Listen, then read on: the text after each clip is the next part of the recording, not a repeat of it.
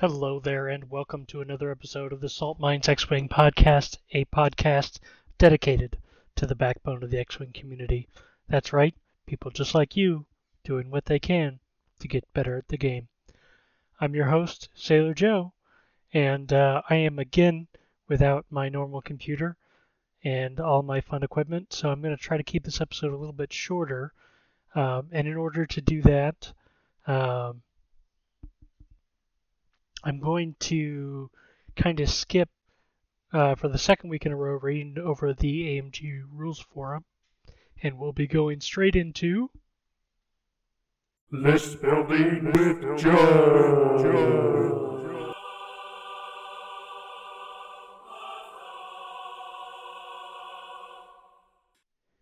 And piggybacking off of the theme from last week, where I talked uh, about the three ship lists that I think are viable, um, I wanted to kind of throw some examples of those in each faction, um, just to kind of give you an idea of what I was looking at. Now, I know a lot of this is all talk right now. Uh, rest assured, I will be putting one of these lists on the table tomorrow um, at my local game night, and uh, I will let you know next week how it went.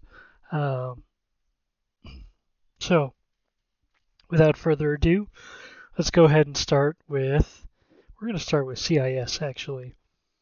And for this one, we've got uh, Darth Maul in The Infiltrator with the Scimitar title, Hate, Chancellor Palpatine, Novice Technician, and Jamming Beam. Bo Katan in The Gauntlet with the Gauntlet title, Count Dooku, Tactical Officer, Veteran Tail Gunner, and Mandalorian Optics, and General Grievous with Impervium Plating, Afterburners, Soulless One, and Outmaneuver. Now, I'll point out that all of these lists are going to run uh, essentially the same way.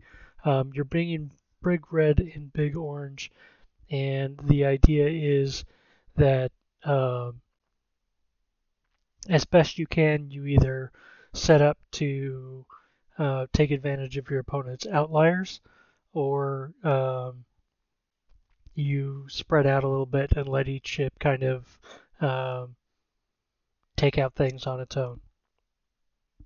So that was CIS. Let's go ahead and look at Scum and see what we got. So for Scum, now, and for this one, I have to give a little bit of credit to Marcel Manzano from uh, uh, Gold Squadron podcast. He uh, talked about a build of Maul that I thought was hilariously fun and wanted to give it a try.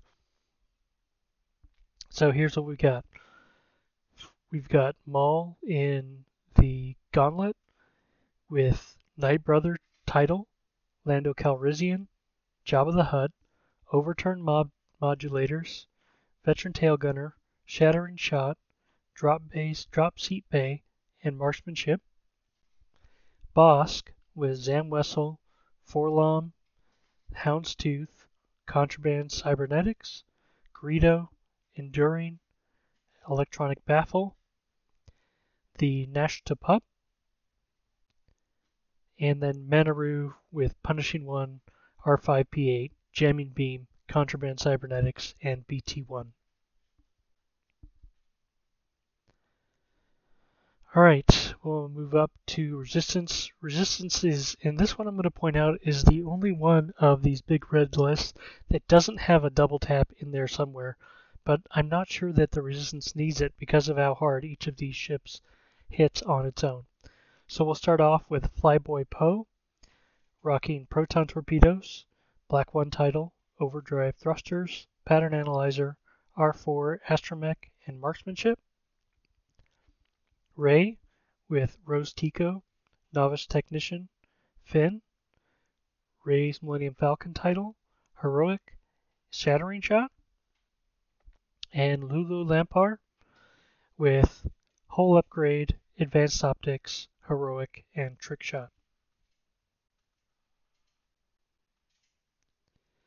For the Rebellion, we've got Wedge Antilles with Afterburners, Plasma Torpedoes, R4, Crackshot, and Elusive, Fenn Rau with Clan Training, Crackshot, and Afterburners, and Leia Organa, excuse me, Leia Organa with Millennium Falcon title, Bistan, Perceptive Copilot, Engine Upgrade, and Compassion.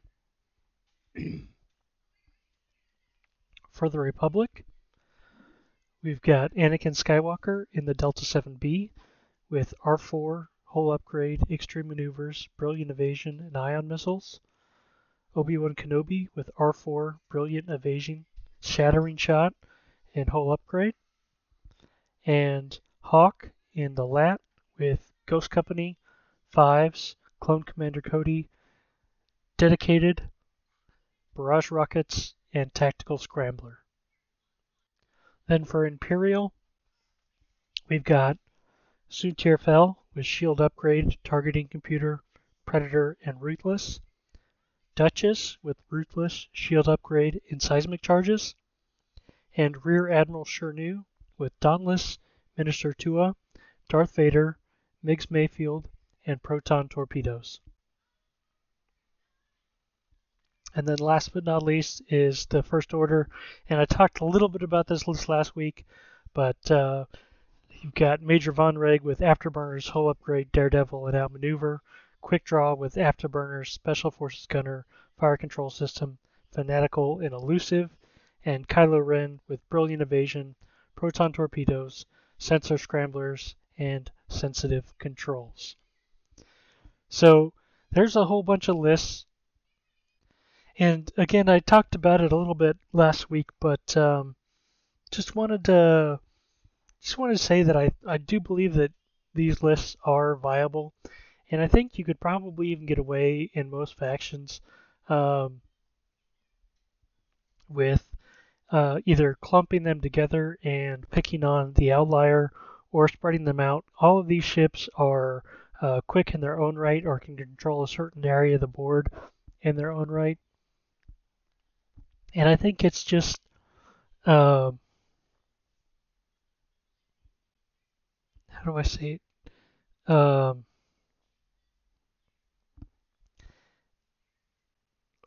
I don't I don't know where I was going, but basically the idea is with these lists is you're to win um, from destroying your enemy ships uh, more than from getting objective points. Now, that's not to say that you can't get objective points, excuse me, but just that your your focus should be more on destroying enemy ships than it should be on getting objective points.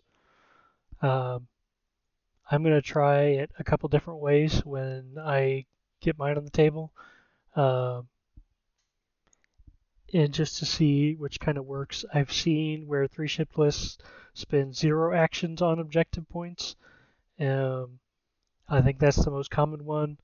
Um, I I tend to think that some of some of the uh, scenarios might uh, they might benefit from a full uh, an action on first round or early round objectives, but um, I've, I've got to kind of put it on the table and see. But mainly, what I'm saying with this is I still think that three ship lists are viable. You just have to change the way that you play the game. And it's kind of what I said last week.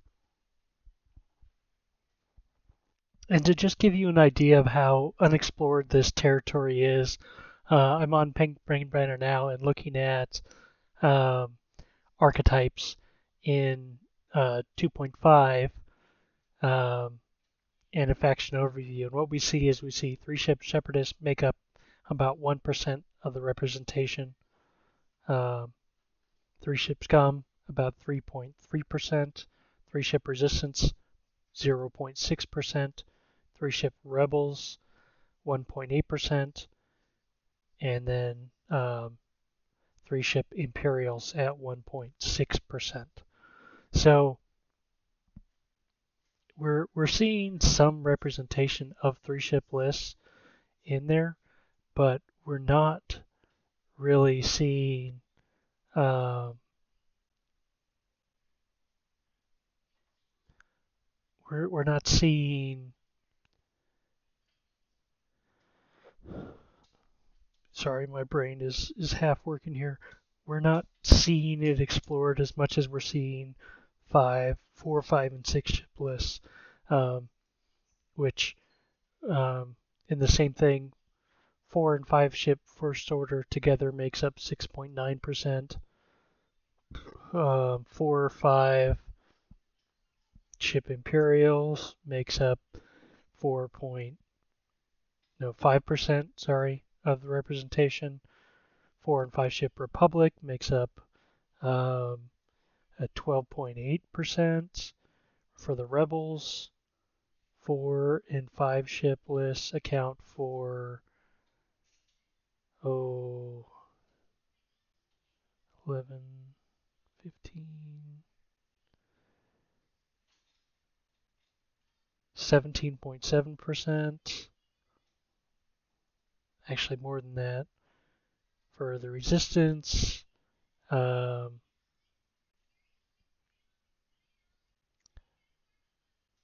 two point no three point eight percent Scum and Villainy, 11.3%, and Separatists uh, for 3.8%. Um, so the the data is out there more so for the larger ship counts than for and for the the smaller ship counts, the three ship, which is the minimum. Um, so I'm really curious to see uh, as we get more and more games in, how many pilots go down to the three ship list um, as part of the normal experimentation that comes with uh, a new game, right?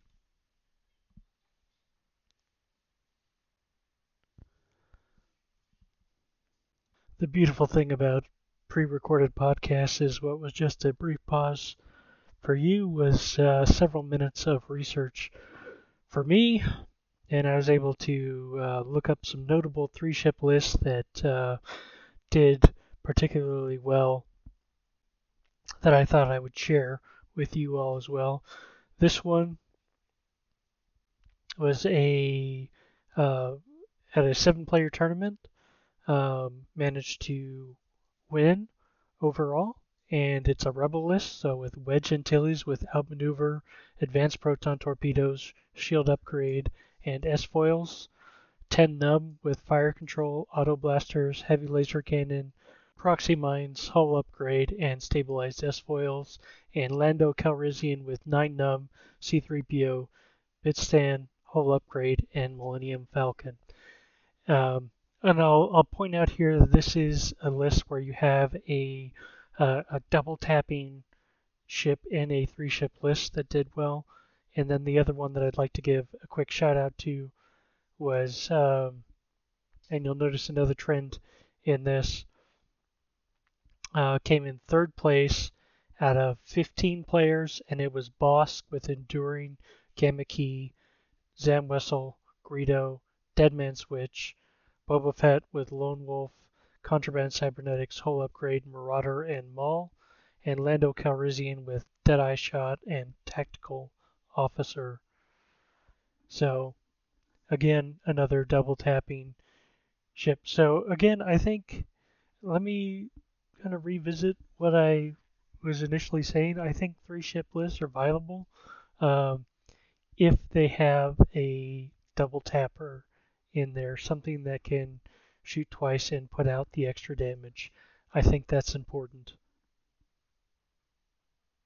But anyway, I'm sure you guys are all tired of hearing me uh, ramble about three ship lists. Um, but I don't have anything else that I wanted to talk about, so we'll just make this a short episode.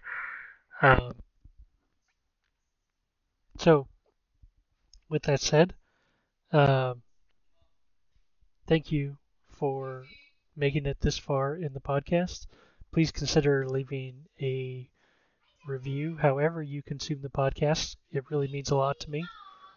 Um, I will note on here that um, I really enjoy um, hearing from you all, and it it uh, lightens up my uh, it it lightens up my mood whenever I see a, a post.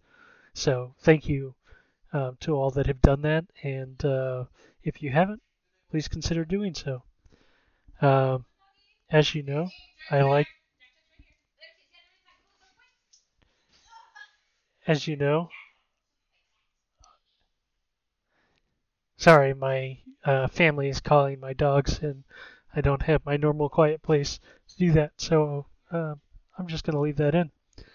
Anyway, as you know, I like to end every podcast with a question, and uh, this week's question is: is Do you believe that three ship lists are um, well, it this way: is a double tap necessary for a three ship list to be viable? That's the question. All right, this is Sailor Joe, signing off.